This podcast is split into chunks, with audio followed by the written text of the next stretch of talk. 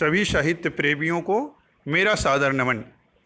आइए देखते हैं मैथिली शरण गुप्त जी की प्रसिद्ध रचना भारत भारती से, के शुरुआत से कुछ छंद। अतीत खंड से हम शुरू करेंगे। शुरू के आठ छंद हम देखते हैं।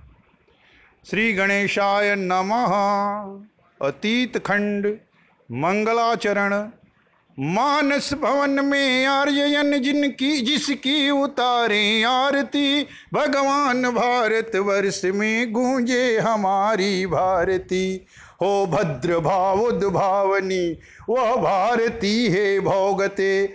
सीतापते सीतापते गीता मते गीता मते उपक्रमणिका हाँ लेखनी हृत पत्र पर लिखनी तुझे है यह कथा। दृक कालिमा में डूब कर तैयार होकर सर्वथा स्वच्छंदता से कर तुझे करने पड़े प्रस्ताव जो। जग जाए तेरी नोक से सोए हुए हो भाव जो। संसार में किसका समय है? एक सा रहता सदा। है निषदिवासी घूमती सर्वत्र विपदा संपदा। जो आज एक नाथ है नरनाथ कल होता वही, जो आज उत्सव मग्न है, कल शोक से रोता वही। चर्चा हमारी भी कभी संसार में सर्वत्र थी, वह सदगुणों की कीर्तिमानो एक और कलत्र थी। इस दुर्दशा का स्वप्न में भी क्या हमें कुछ ध्यान था? क्या इस पतन ही को हमारा वह तुल उत्थान था?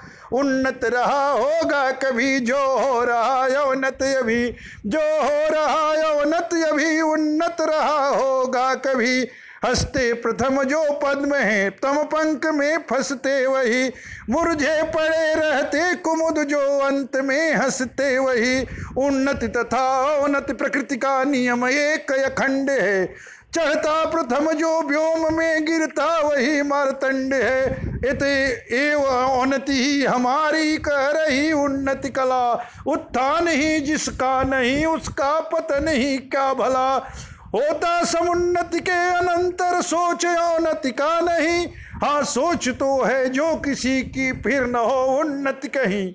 चिंता नहीं जो व्योम विस्तृत चंद्रिका का हास हो। चिंता तभी है जब न उसका फिर नवीन विकास हो। है ठीक ऐसी ही दशाहत भाग्य भारत वर्ष की। कब से इति हो चुकी, इसके अखिल उत्कर्ष की पर सोच है केवल यही, यह नित्य गिरता ही गया। जब से फिरा है देव इससे, नित्य फिरता ही गया।